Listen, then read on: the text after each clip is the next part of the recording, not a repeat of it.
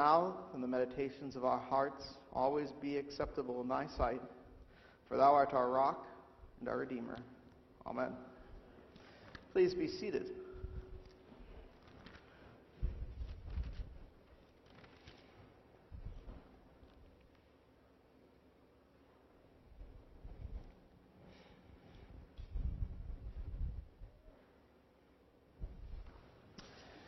Well, I want to start the sermon today by asking you a question.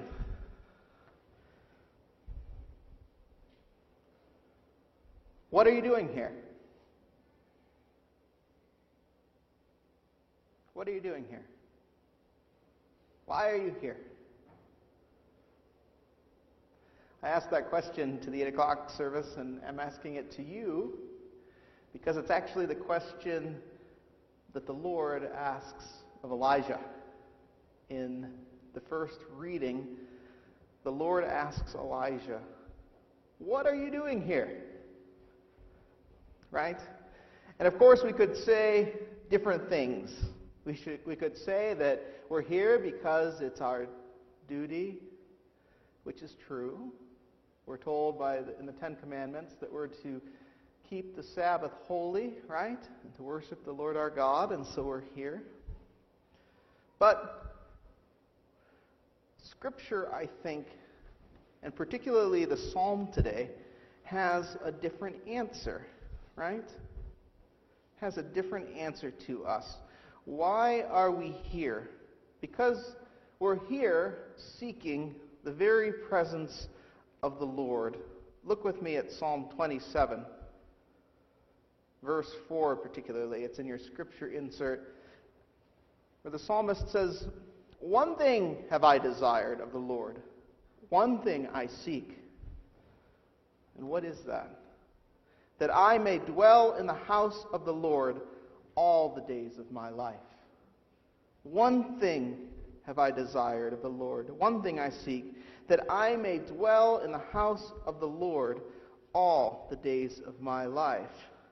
And with that desire, there's actually a promise that the Lord gives to us, which starts and ends that psalm. Look with me at it. The Lord is my light and my salvation. Whom then shall I fear? The Lord is the strength of my life. Of whom then shall I be afraid? And the final verse Oh, wait for the Lord. Be strong, and he shall comfort your heart. Oh, put your trust in the Lord. So here we are we just sang We Three Kings. We're at the end of the season of Epiphany. We're looking uh, forward to Lent, or maybe we're not looking forward to Lent, depending on your perspective, right? Uh, there's good things that happen during Lent, though, and that's coming up next. And here we are at the culmination of the season of Epiphany. Now, Epiphany, we started with the feast of the baptism of our Lord, right? Where we saw Jesus transforming the water into an agent of holiness. And, and we saw the heavens open up, and we saw the Holy Spirit taking the form of a dove, and the voice from God saying, What? This is my beloved Son. And now we look at today's gospel, right? And here Jesus takes with him three, three apostles. Peter, James, and John. And he goes up onto the mountain. And he's transfigured before them. He's changed. They get to see him in all of his glory. And what does God say? The cloud overshadowed them, verse 6. And a voice came out of the cloud This is my beloved Son. Listen to him. Do you see how the lectionary has put as bookends to the season of Epiphany both, both stories where God is showing and revealing to the disciples who exactly Jesus is the Son of God. The Son of God, to whom they're to listen, right? And so as we finish Epiphany, we're given the very story of the eyewitness and presence of God and as we celebrated First Communion at our first service, so we are given the very presence and witness of God in the holy sacrament of communion. Okay, that's the big picture. Now take a step back with me. Take a step back with me. And let's look at the gospel. Mark chapter 9, verse 2. And after six days, Jesus took with him Peter and James and John and led them up a high mountain by themselves. Now, those of you that um, have sat under my preaching for any amount of time, you know where's the first place that we go when we have a scripture passage that begins with something like, and after six days. And after six days. What's our natural question? See, this is, the, this is the disadvantage of lectionary preaching, right? We don't have the context. What's our first question? First question should be, and six days after what? Mark? Six days after what? What's going on that Jesus is now taking the apostles with him up onto a mountain to be transfigured? So if you have your Bibles with you, and I hope you do, open with me to Mark chapter 9. Mark chapter 9. And we're going to look at this together. What's happened? Now, my 8 o'clock congregation was asleep and couldn't answer this question. So I hope that you're a little bit more awake. If you look at, at earlier in chapter 9, you'll see that um, it, it only begins right before our passage. But look back at chapter 8. What's the context of what's going on here? What's Jesus telling his disciples about? Just look at the subject headings or the titles in your Bible. What do we see? Go ahead and shout it out. His death. Yeah. His death. Jesus foretells his death and resurrection, my copy of the ESV says. What else? What else is in there? Peter confesses Jesus is the Christ. That's right. And what else? Jesus heals the blind man at Bethsaida, right? Now, when we're looking at after six days, what are we looking at? We're looking at Jesus taking the disciples after just telling him, telling them specifically foretelling about his death and resurrection. Look with me at chapter 8, verses, verse 31. And he, that is Jesus, began to teach them that the Son of Man must suffer many things and be rejected by the elders and the chief priests and the scribes and be killed, and after three days rise again. And he said this plainly. Now look again, we'll skip down to verse 34. And calling the crowd to him with his disciples, he said to them, If anyone would come after me, let him deny himself and take up his cross and follow me. For whoever would save his life will lose it, but whoever loses his life for my sake and the gospel's will save it. Verse 36 For what does it profit a man to gain the whole world and forfeit his soul? Do you see what's Jesus doing, taking the disciples up to the Mount of Transfiguration as we know it now? He's giving them, as it were, bread for the journey. He's giving them all of the substance that they're going to need for what lies ahead. For what lies ahead. And that's a common theme both in um, the Old Testament reading and in the Gospel. Because what's going on in our Old Testament reading? Look with me there. 1 Kings chapter 19, verse 9. Then he came to a cave and lodged in it. Then he came to a cave and lodged in, in it. And the word of the Lord came to him and said, What are you doing here, Elijah? What are you doing here, Elijah? What's going on in, with Elijah at this point, right? Those of you that know this passage, that know this part of um, 1 Kings know, why is Elijah up on the mountain? And indeed, he's on the mountain here. What's he doing? Yeah, thank you. He's running away. He's running away. He's running for his life because wicked Queen Jezebel is chasing him and has killed the prophets. He tells us as much, right? We read earlier in that passage. Then he was afraid And he arose and ran for his life and came to Beersheba, which belongs to Judah, and left his servant there. But he himself went a day's journey into the wilderness and came and sat down under a broom tree. And he asked that he might die, saying, It is enough now, O Lord. Take away my life, for I am no better than my fathers. Do you see? Elijah has just had a very tough time too, and a great journey lies ahead for him as well.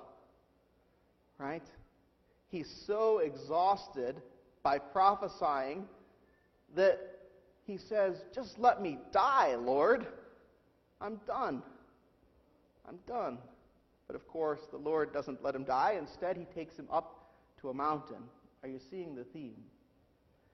He takes him up to a mountain and he's fed with angels. And he rose and ate and drank and went in strength of that food 40 days and 40 nights to Horeb, the mount of God. There he came to a cave and lodged in it. And that's where our reading picks up with the Lord asking him, What are you doing here, Elijah? And so again, I ask you, what are you doing here? What are you doing here? Do you see Elijah is desperate for the presence of God. The apostles, whether they know it or not, are desperate for the presence of God. And we are desperate for the presence of God. And why does God continually ask Elijah why he's there? He does it at least twice in this passage, right? What are you doing here, Elijah? He says. I don't think God's upset with Elijah. I think God is actually letting Elijah process his fear. And I think God is letting Elijah be, see that he must be drawn into the presence of God. Notice uh, Kate actually, um, I hope this isn't embarrassing, but it even tripped her up because he says it twice, right? It's actually, it's not a reprint. I mean, it is a reprint, but it's there intentionally, right? When the Lord asks Elijah, why are you're here, look at Elijah's response. Again, this is in your scripture sheet. This is verse 10. I have been very jealous for the Lord, says Elijah, the God of hosts, for the people of Israel have forsaken your covenant, thrown down your altars, and killed your prophets with the sword. And I, even I only, am left, and they seek my life to take it away. And what's God's response in verse 11? And God said, or he, and he said, Go out and stand on the mount before the Lord. And behold, the Lord passed by. And a great strong wind tore the mountains and broke in pieces the rocks before the Lord, but the Lord was not in the wind. And after the wind, an earthquake, but the Lord was not in the earthquake. And after the earthquake, a fire, but the Lord was not in the fire. And after the fire, the sound of a low whisper. And Elijah heard it. And he wrapped his face in his cloak and went out and stood at the entrance of the cave. And behold, there came a voice to him. And what does that voice say?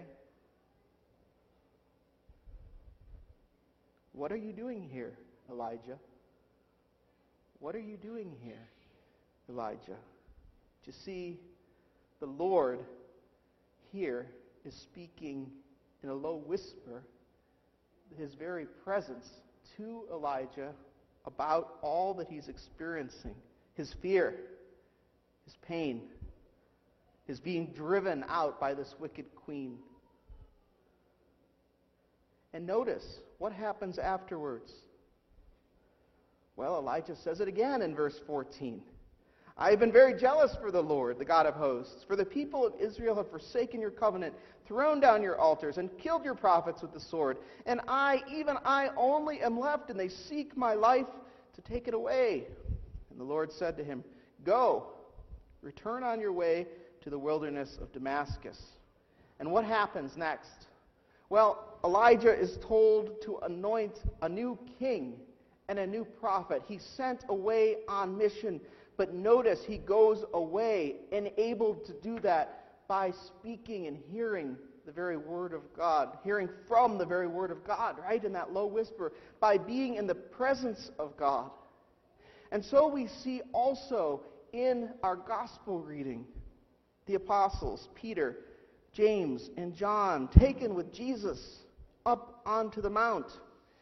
And they are given this vision, this reality of who Jesus actually is.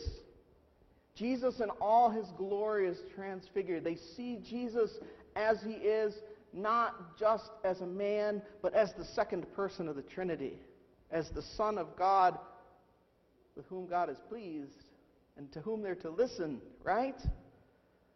And why? Why does Jesus do that?